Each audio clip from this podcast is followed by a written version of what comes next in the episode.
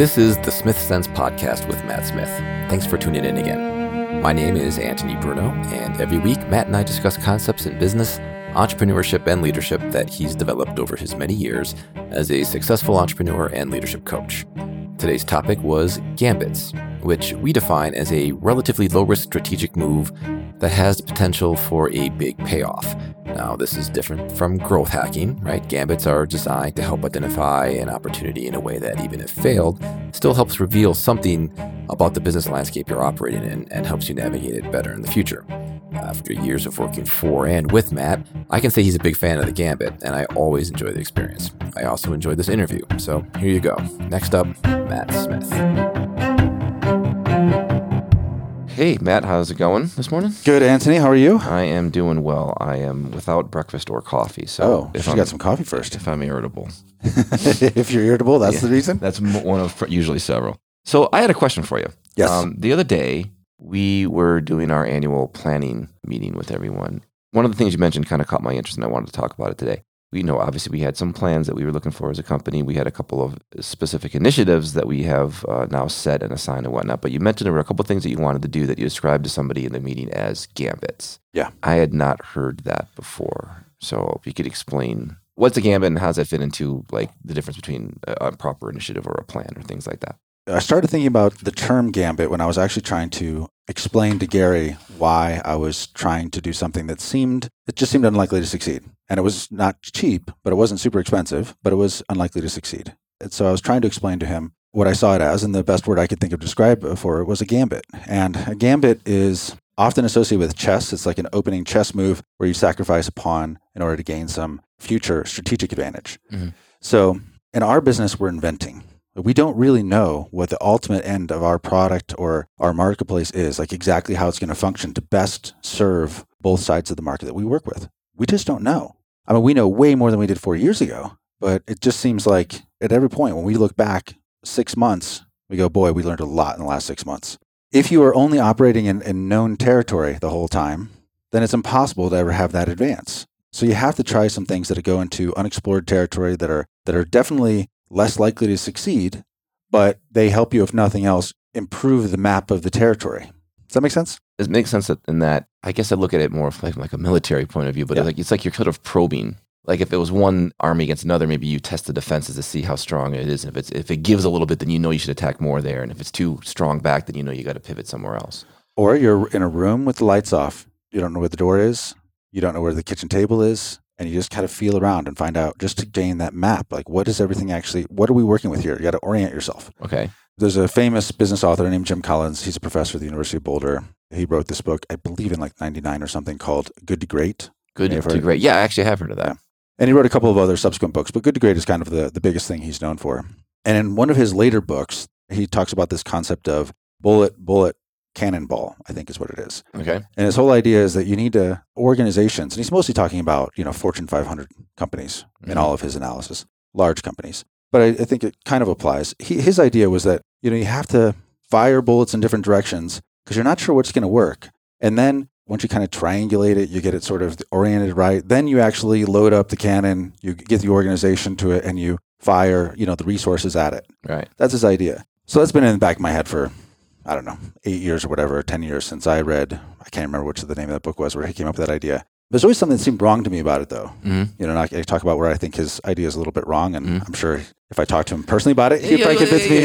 Anybody who puts an idea on paper at some point right. afterwards wishes they had done it differently. Yeah, exactly, and it's it's nuanced anyway. But um, so I'll tell you, like he uses the example of Apple actually, uh, and everyone uses Apple. Everyone uses Apple. Here we go again. And it's the thing is like, you know, the thing is you can look at any company or you can look at anything from the outside and you can make it look like whatever example you want. So his whole idea is with Apple and and the iPhone.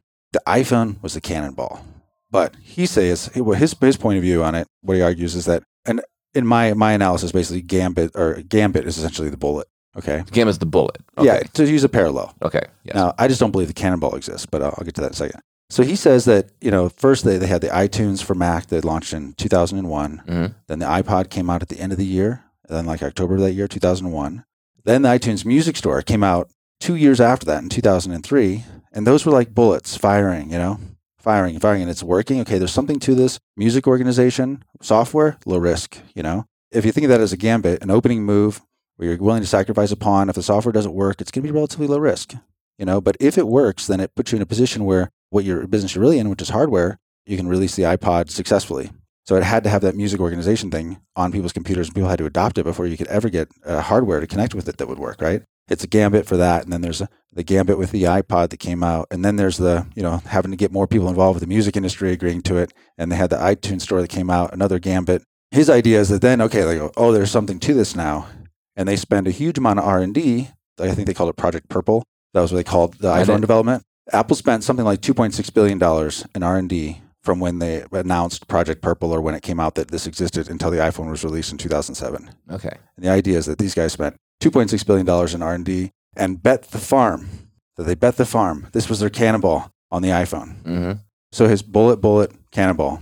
The most important part about his this principle is that the organization has to fire these bullets, has to take these gambits to see what's possible. Well, and, and you, you said a word there that I found interesting, which was resources. Right now, Apple. It's a good example because everyone knows it and we're familiar with it, and we probably have the, the result of that uh, in our pocket uh, for the most part. But Apple's a company that has nearly unlimited resources to do They do all now. kinds of things. They do now, exactly. Maybe, maybe remember- but even but, um, even then, if you compare it to where most startups are, it was still a quite a startup. bit more. To a startup, of course, yeah. I Yeah. mean, they've been around for 20 years already. At that point. Exactly, exactly. So what I'm trying to get at. So as a startup, like I'm just kind of curious, how do you decide when to start experimenting with gambits? How many and at what size? Given what you are able to do and the consequences of spending wasted effort at an early stage of a, cr- Uh, of, a, of a company. You have to start the gambits immediately. It's all a gambit. I mean, the starting of a business is a gambit, okay. Right? Yeah. but then you start in a way that, first of all, is relatively low risk, and then you you don't bring on 100 employees right away. hmm You bring on one. You know, you bring on two. So it's all actually that gambit. It's testing the boundaries. Seeing it's a gambit helps you create a map to identify what's possible. Jim Collins' version, then when you know it's possible, you fire a cannonball, you put all the resources at it, you know, you triangulate the organization on it and you go after it. That part where there's this top down, here's this hill, we're going to take it, mission planning like that, I think that part's not true. I think that actually it's just scaled up gambits because the launch of the iPhone at the time, they said, I just want to put this in perspective and Mhm. prove my point, I guess, that it's just another gambit. The iPhone was. There's 2.6 billion of R&D in total that Apple spent during that like four year period. Okay, so it's Mhm. not like just on the iPhone. They don't, we don't know how much it was on the iPhone. And during that time period, Apple generated more than seven billion dollars in free cash flow after they spent that. Free cash, flow that's cash in their pockets they had to spend after they invested that, and more than five billion dollars in actual profits that they had during that same time period. So it was by no means before the iPhone a bet the farm. It wasn't even close to it. But people position is like they just went big on the iPhone. That's what they saw. It's what they knew. That's what it seems like it, but they don't understand that. Like in the same time period, Apple had lots of other gambits. Like I've been Mhm. in Apple. I've gone away from Apple because I get frustrated with sometimes their lack of love for their customers. But um, you know, I've been a Mac user forever, Mhm. and so they had all kinds of products that didn't succeed. What about what you know, Apple's server line? Yeah, that was a gambit that happened in the same period where they were doing all the R and D for the iPhone. That doesn't exist now. No one even knows it ever existed before, but it was a Right. huge. They had rack servers, and they had lots of things like that. Their whole speaker line. Now they're trying the HomePod again. It came back, but they had they were trying the whole speaker thing. They had a big speaker line that they were working on. And um, in any case, a lot of the gambits fail. Most of the gambits you never even you know, and Apple never even became products that were ever commercial. But there are lots that probably happened in the background, and they had to be doing these all the time. And it's also that they can map the terrain, you know, of what's possible. So there's those gambits. Again, Jim Collins says then you go big with a specific idea. But actually, I think what what you do actually is that once you know the basic map of the territory, then what you do is you start the process that's a lot more like iteration, a lot more what I guess people would think of now as like almost growth hacking. Okay. I mean, do you know how many versions of the iPod there have been? How many different types of iPods did Apple actually ah, ship? God, you're, you're testing my memory without breakfast and coffee. So I'm going to say, uh-huh. like, I don't know, there had seven or more, maybe. 25. 25. 25. Jeez. Remember the Nano and all the other, Yeah. you know, the, the Mini and the, the They had a flash the- drive the- line. Yeah, all that stuff. Yeah. That was the, I think that was the Nano. The thing is, is that people look at even they look at the iPhone and like, well, they came out with the iPhone, and the then iPhone replaced everything. it did. It, it like it obviously killed the product line. It was really great. They took the the gambit, and then they've just followed the market essentially. They've seen where it would go and pursued it. But there have been 24 different versions of the iPhone so far. So the gambit, they find something that works, and then it's iteration and trying to find better product alignment. And there's not no revolution in product at that point. It's just kind of iteration to get it right. If Jim Collins is saying that the iteration part is the cannonball, where the whole organization is, you know, really focused on it, then I think that's true. But not the risk part. It's more about like the organizational march toward making it better. A gambit is for invention and understanding, And then the iteration, once you have that kind of understanding, is for capturing the value of the market. The gambits are something that happen all the time. Every organization that's successful that's inventing anything has to do it. If you stop taking these gambits, you start dying immediately. I'm glad you mentioned that because, of course, I, I tend to pick music quotes, and you're saying he not busy bo- being born is busy dying. That's That's that's, right. the Bob Dylan line, right? Yep. So, you- and as a company, that's the case. And Gambits is the way of trying to test to see in which direction you want to grow. It's even to understand what's possible. In our business, we're learning all the time what's possible. You know, we we released what we called a new product, the 10 year term, you know, for artists. right. We had no idea whether or not they would accept it. We had no idea whether or not investors would accept it. We came up with a good case for why we thought it was possible they would, but we had to test it. And now it makes up more than half of our business. So these are some of the questions I want to get at, at, which is the actual implementation of this as an idea. You know, these gambits do have real dollar costs, um, you know, staff, resource costs, time costs, opportunity costs, things like that. What level of commitment do you need to provide to a gambit that's enough for it to give and provide a real test, but not so much that you're betting the farm just yet? You never, ever, ever bet the farm. Well, there's betting the farm, and then there's a sort of like a weak feint. I'm just trying to get a Yeah. sense of how much strength really needs to be there. It's, a weird question, but I, I just No, I think it's a good question because that's the, the question is proportionality. Like, it's Right. a, like what's a you're supposed to reach for something big. If you want to invent something that has great value in the world, then you have to go to places that haven't been thought of before. The way you get there is not by you know not through these necessarily these moon shots where you're like you you know you're actually reaching for the impossible, like a known fixed thing in the future that is so big, you know, and you're working a long march toward that. That's a very sort of a top down way of doing things. It's very difficult to do it mhm. if you have a hypothesis about the way the future might be, what is the smallest thing you, that you could do? Almost think of it like radar, where I can send out a radar signal and it's going to return to me some positive information that there might be something here. Okay, so if you think of a radar signal, like if there's a target, you're in a, again a, a dark room and you're a bat, let's say. There's a table in the middle of the room, and I send out my echolocation thing toward it. uh, Where the table isn't present, I get nothing bounces back at me and where the table is present, I get a little bounce back. Now, it doesn't tell me exactly what's there, it just tells me there's something there. But that's a positive feedback loop. A gambit is shooting off in a direction, spending, maybe it's a, a small advertising spend. Maybe it's hiring a new employee. It's for us opening a Nashville office. Mm. It wasn't terribly risky. We didn't commit to a five year lease. We didn't do any of that. We just we kept it as little as possible with people with enough resources there that we it wouldn't just be one person that maybe you know we would know it, maybe it was that person that was the problem. It wasn't Mhm. just so. What's the minimum we could do, and that and what sort of signal would we receive if we were onto something? Well, with the Nashville office we opened, well, we would expect we'd get more Nashville business at some point. Mhm. So what period of time is that? Well, within six months, we should get some more Nashville business than we got in the prior six months.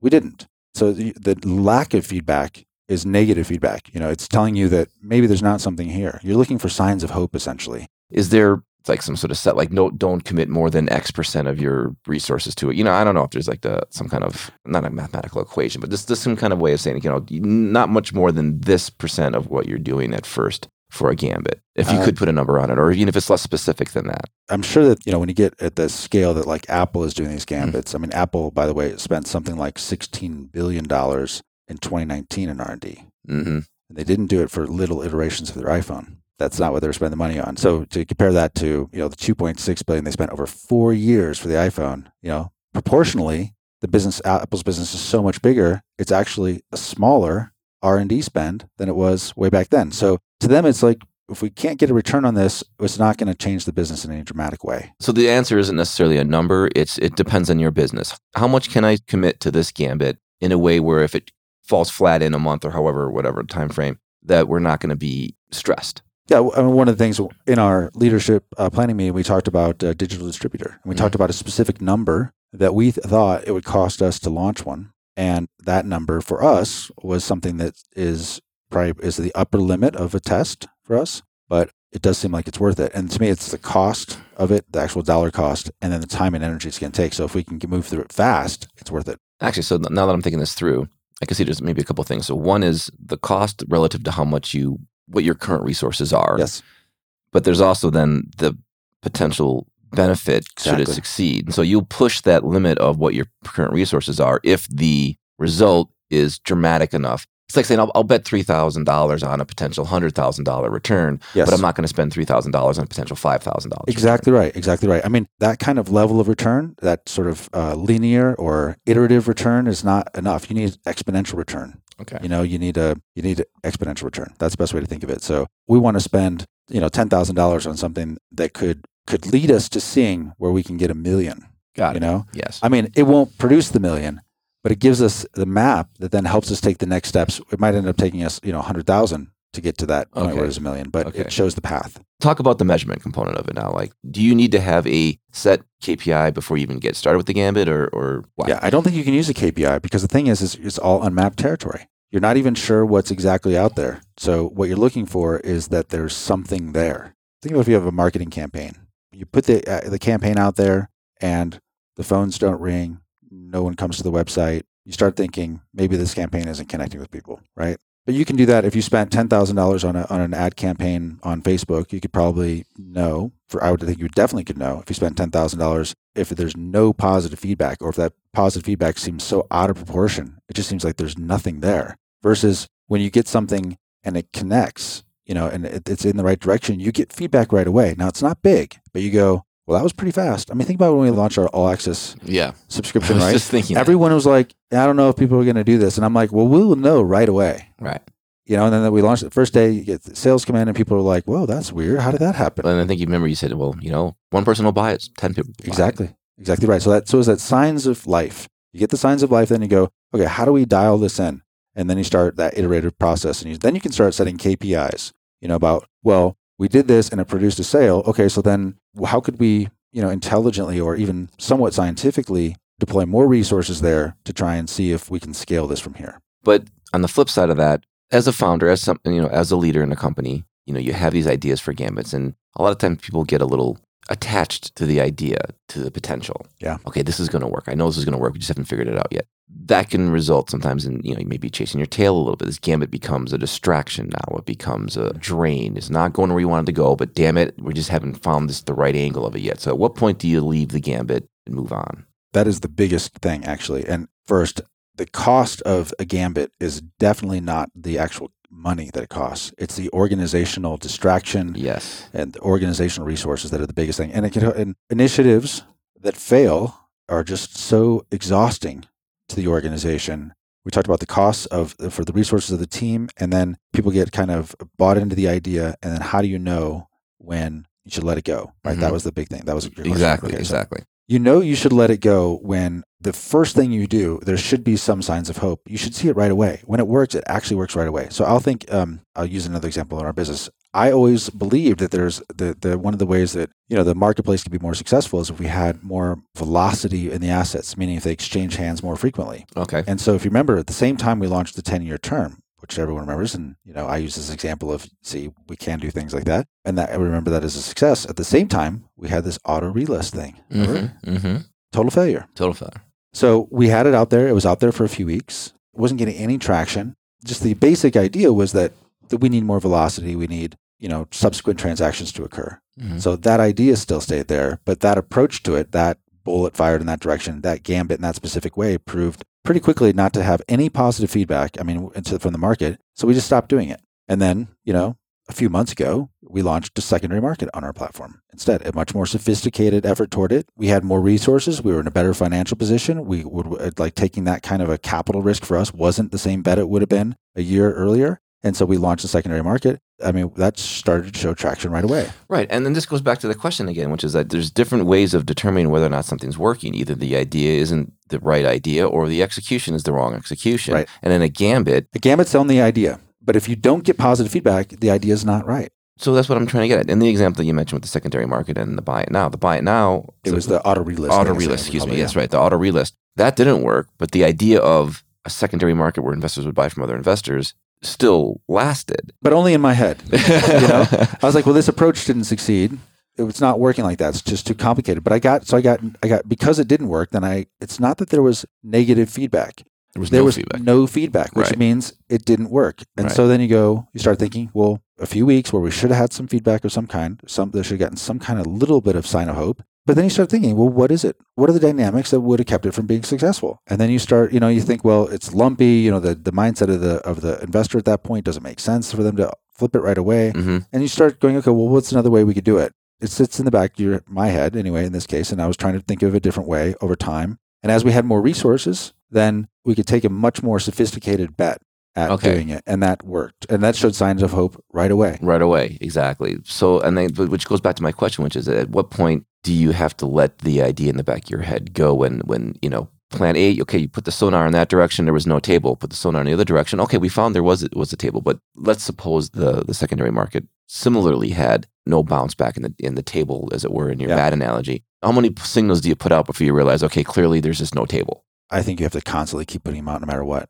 As long as it's in a low level way, low, low risk, okay, proportional risk. Because in this case, where we're trying to get secondary market sales, that was ultimately that was really the objective. If we're trying to actually get that, why are we trying to get that? Because every effective market has that. So if this we're trying to build an effective market, then there must be a place for this in the market. So where is that? Where's that place for it? Knowing that what we're trying to do ultimately is to build an effective market, that is a characteristic of a market. As you know, there are lots of other characteristics of markets.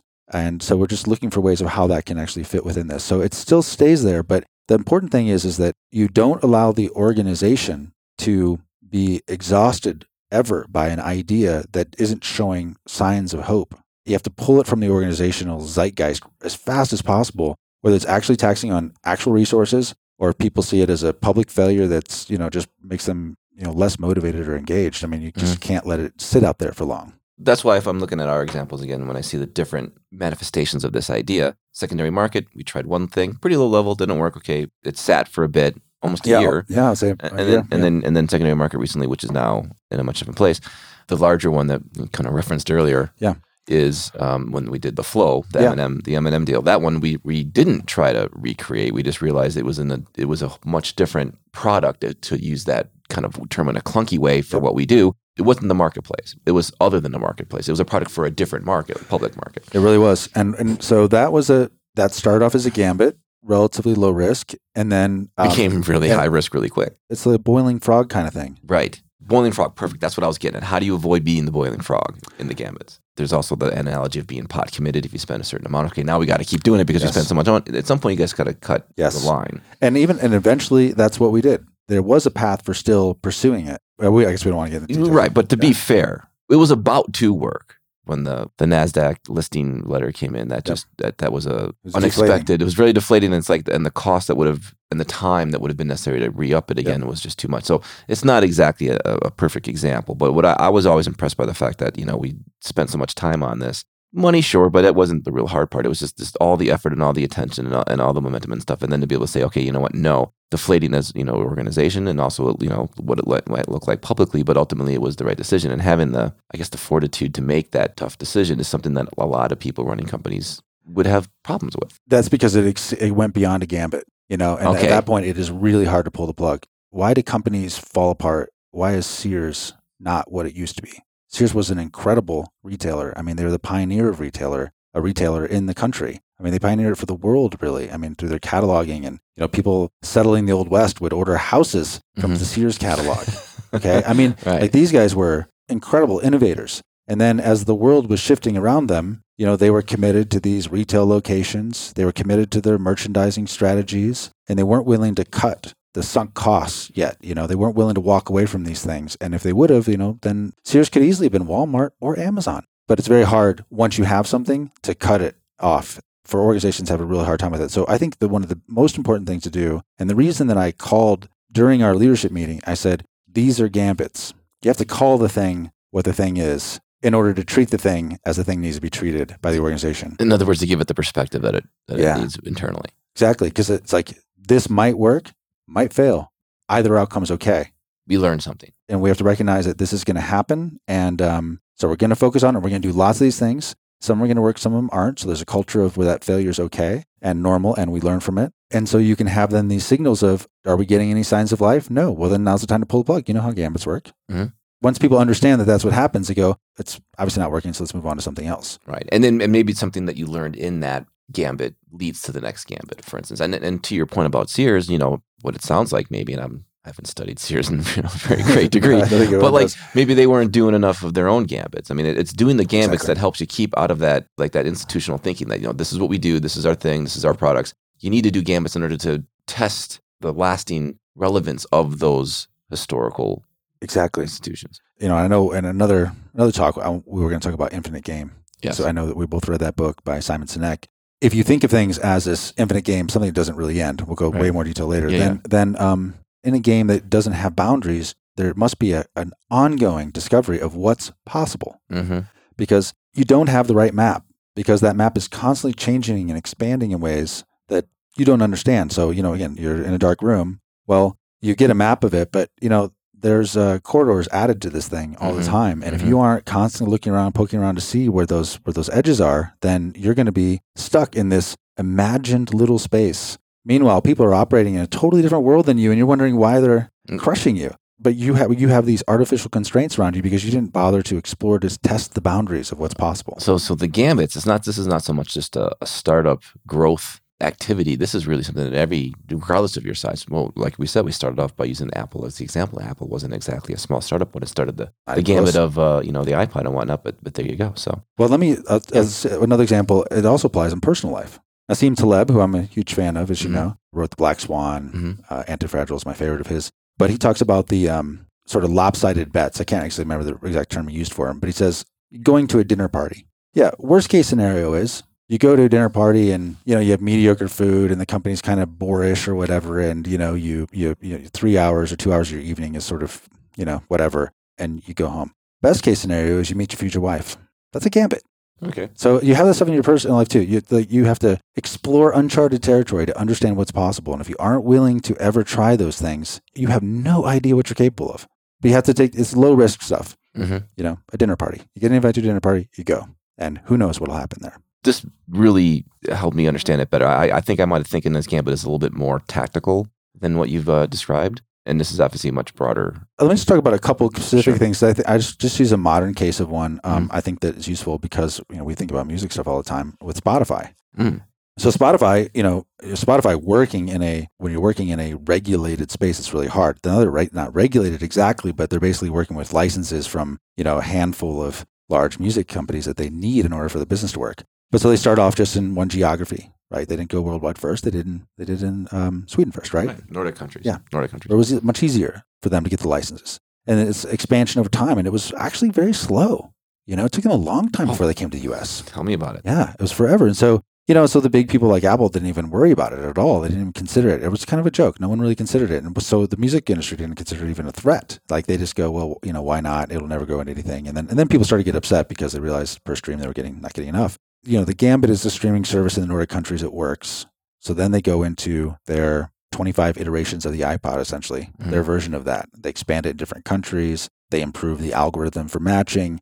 But these are not like huge things. They're just it's like different versions. It's the you know iPhone Yeah, they- 5S they- they- versus iPhone 5. There was like a ton of different ways of what was the free tier versus what was the paid tier, and that that's every couple months you see that that gets juggled up. So yeah, I remember all of that. Yeah, family plans, all this Right, stuff. It's like growth hacking kind of stuff. Is the way I would think of it. They're just trying to figure out how to expand it. So as they start to realize the boundaries of that, you know, by Mhm. testing these different things and seeing that oh, you know this territory is not going to be big enough for us. So how do we how do we look beyond this? And then you know they start thinking about okay, they go a little meta on it, not music, but we go audio. We start Mhm. thinking podcasts. And Mhm.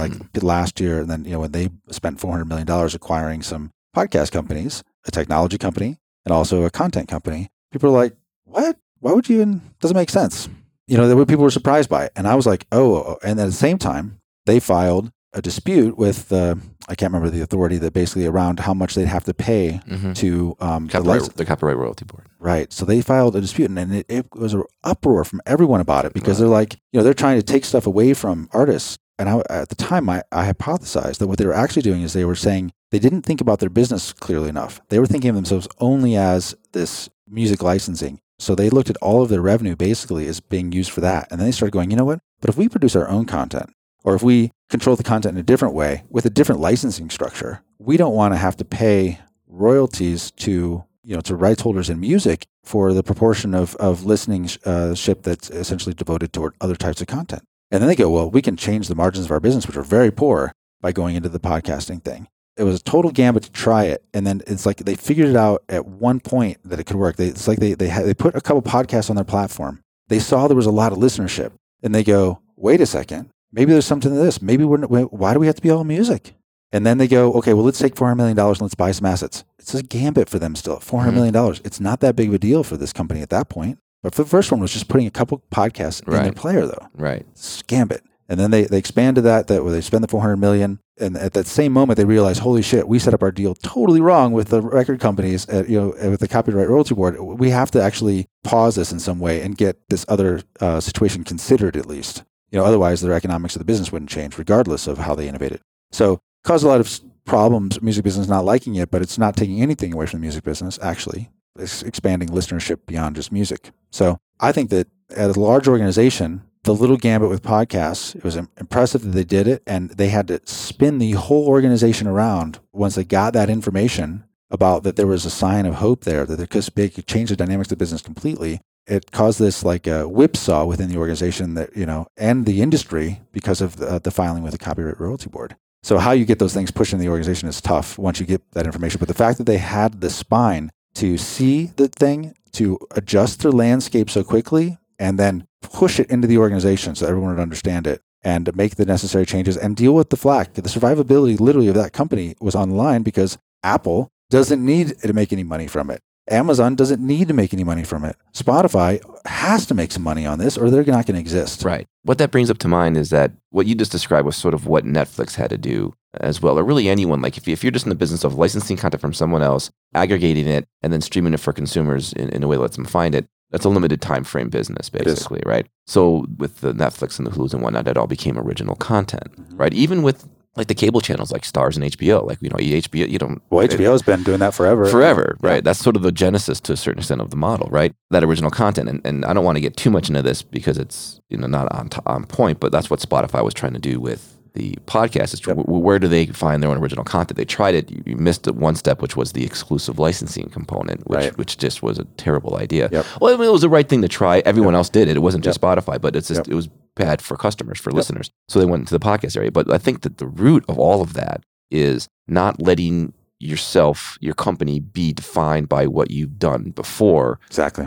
right? And that's really hard to do, both from a user base standpoint, but also from an internal company standpoint. And what we talk about here at Royalty Exchange, a lot of the pushback we get when you try new gambits is usually internally because we're just, you know, everyone thinks we know what we're doing, and then you you add like something like a ten year term or the whatever, Yeah. right? We haven't really, we're not at the point where there's such a not large number of people using using the service that we need to be concerned with the customer side of it. But like companies like Netflix or Spotify Yep. or others are, maybe we could close this with that as an idea, as the person who is making these gambits, kind of juggling how those gambits are then received both by the user, you know, the users and by the company itself. Like those are challenges I think that we didn't talk about. Yeah, I think the hardest ones, the hard ones are when you basically were operating under with a map that you realize is deeply incomplete and you have to radically shift things fast in a kind of an artificial time frame. That's jarring to an organization and an industry and your customers. And that's what Spotify did.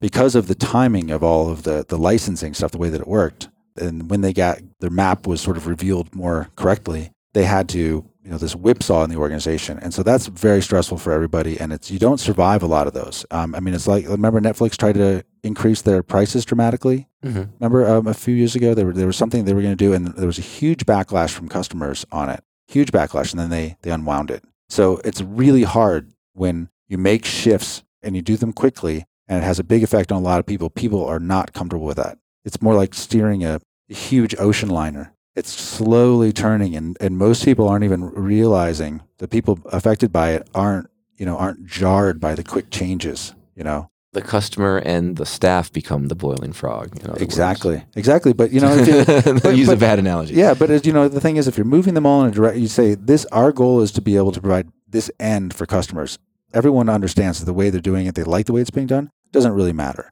but as long as you don't change the fundamental value proposition you know the just cause you're trying to bring to the world as long as you don't throw that away hmm people will move along with it. People want to follow it, but you just it just can't be jarring. We Yeah. don't. And then now that I'm thinking through the question and the answer, it's like just just as much as the gambit is you testing to see if you're going in the right direction, it's also slowly bringing everybody else along in that direction while you're doing it, and it's a slow iterative process. I mean, like you said with Apple, they didn't go from making computers to here's an iPod, here's a music service, and here's a phone all in one day. I mean, they couldn't, but like No. if you did, it'd be like, what the hell is this? You're, you're a mobile company now? You know? Yeah, the customers would be would be jarred by it if you go from your PC company Mhm. to now you're a music an MP3 player company. Right. And if that's what if it was a total shift overnight, customers wouldn't accept it. They go, "What do you know about MP3? Sony's been doing making these for a decade. Right. Imagine all the engineers that have been working on computers for there for the Who 20 am I? years. Why am I here? Yeah, this is my identity. I'm now. not going to let you do this. Right. Like I'm, they're going to stop it. So it has to. There is a gradual shift to these things, and, and that's why. it's got its own natural sort of set of does. balances and checks. As you know what I mean? Like you couldn't, even if you could do it, you couldn't. sometimes there are these artificial circumstances where you have to kind of force things. And I would say that our 10 year term one, Mhm. I had to force down people's throats. Yes. I, so I feel like I had to do it because I just, there, I didn't, couldn't ex- wait for the buy in from people. hmm The, the business needed it. And Spotify, you know, because of the licensing, the way that worked, they didn't have a choice either. Got but ultimately, gambits have to be done all the time by a business. And I think uh, if you want to grow as a human, I think they have to be done by humans individually all the Mhm. time. But they're low risk. It's the worst case scenario is that you have kind of a, a boring, bland dinner with boorish people. Like that should be the downside. You should just be able to summarize it like that. And the upside is you're sitting next to your future wife. Got it. If you think about that in the business context, I think that's exactly what gambits are supposed to do. Well, that's really interesting. Thanks for for breaking that down. We'll see how our next gambits go, and maybe a year from now we'll be talking about the the start to finish on that one. So, Awesome. okay, Thanks, Anthony. no worries. You've been listening to the Smith Sense podcast. Thank you for joining us. If you'd like to read more about Matt's thoughts on this topic and others, please visit his blog at smithsense.com, where you can also read the show notes, leave questions, and join the discussion. If you like what you've been hearing, please give us a rating on iTunes, Spotify, or wherever you get your podcasts. And sharing it with friends would go a long way. A quick thank you to Russ Rizzo for the show notes, to our engineer Jason Sanderson, and to the wonderful Zoe Keating for the use of her beautiful music. I'm Anthony Bruno, and we've been sharing time with Matt Smith. Have a good week.